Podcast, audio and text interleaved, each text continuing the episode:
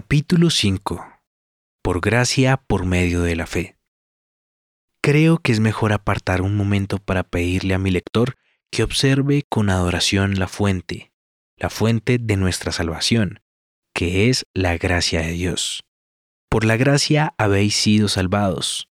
Porque Dios es misericordioso, los hombres pecadores son perdonados, convertidos, purificados y salvados. No es por algo que haya en ellos o que pueda haber en ellos, o por algo que hayan hecho o puedan hacer que son salvados. Es por el amor ilimitado, la bondad, la piedad, la compasión, la misericordia y la gracia de Dios. Quédate un momento en la boca del pozo. Contempla el río puro del agua de la vida que sale del trono de Dios y del Cordero. Porque por gracia habéis sido salvados por medio de la fe. Efesios 2.8. ¿Quién puede medir la extensión de la gracia de Dios? ¿Quién puede comprender su profundidad? Como el resto de los atributos divinos, su gracia es infinita. Dios está lleno de amor porque Dios es amor. Primera de Juan 4:8. Dios está lleno de bondad. El propio nombre Dios es sinónimo de bueno. La bondad y el amor ilimitados entran en el corazón mismo de la divinidad, porque para siempre es su misericordia.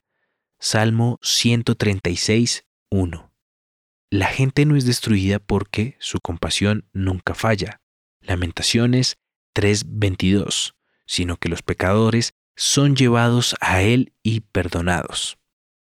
Recuerda esto o puedes cometer el error de fijar tu mente tanto en la fe, que es el canal de salvación, que olvides la gracia que es la fuente y el origen incluso de la fe misma.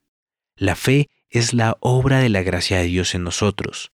Nadie puede decir que Jesús es el Cristo sino por el Espíritu Santo. Primera de Corintios 12:3. Cristo también ha dicho, Nadie viene a mí si el Padre que me envió no lo atrae. Así que esa fe que resulta en venir a Cristo es la consecuencia de la atracción divina que nos arrastra hacia el Padre. La gracia es la primera y última causa que mueve la salvación, y la fe, por esencial que sea, es solo una parte importante de la maquinaria que la gracia emplea. Somos salvados por fe, pero la salvación es por gracia. Que esas palabras resuenen como si fueran anunciadas con la trompeta del arcángel. Por gracia habéis sido salvados. Qué feliz noticia es esta para los que no la merecen. La fe funciona como un canal o tubería de conducción, mientras que la gracia es la fuente y el arroyo. La fe es el acueducto por el que fluye el torrente de la misericordia para refrescar a los sedientos hijos de los hombres. Es una gran pena cuando el acueducto se rompe. Es triste ver los muchos acueductos nobles que hay alrededor de Roma y que ya no llevan agua a la ciudad porque los arcos están rotos y las estructuras maravillosas están en ruinas. El acueducto debe mantenerse íntegro e intacto para llevar el caudal y aún así la fe debe estar fundada en la verdad y ser firme, conduciendo hasta Dios y bajando hasta nosotros, para que pueda convertirse en un canal funcional de misericordia para nuestras almas. De nuevo, les recuerdo que la fe es solo el canal o acueducto y no la fuente original de la bendición. No debemos considerar la fe de una manera que la eleve por encima de la gracia de Dios, que es la fuente divina de toda bendición. No pienses en la fe como si fuera la fuente independiente de tu salvación. Nuestra nueva vida se encuentra fijando nuestros ojos en Jesús, Hebreos 12.2, no mirando a nuestra propia fe. Por la fe todo se nos hace posible, pero el poder no está en la fe, sino en el Dios en el que la fe se apoya.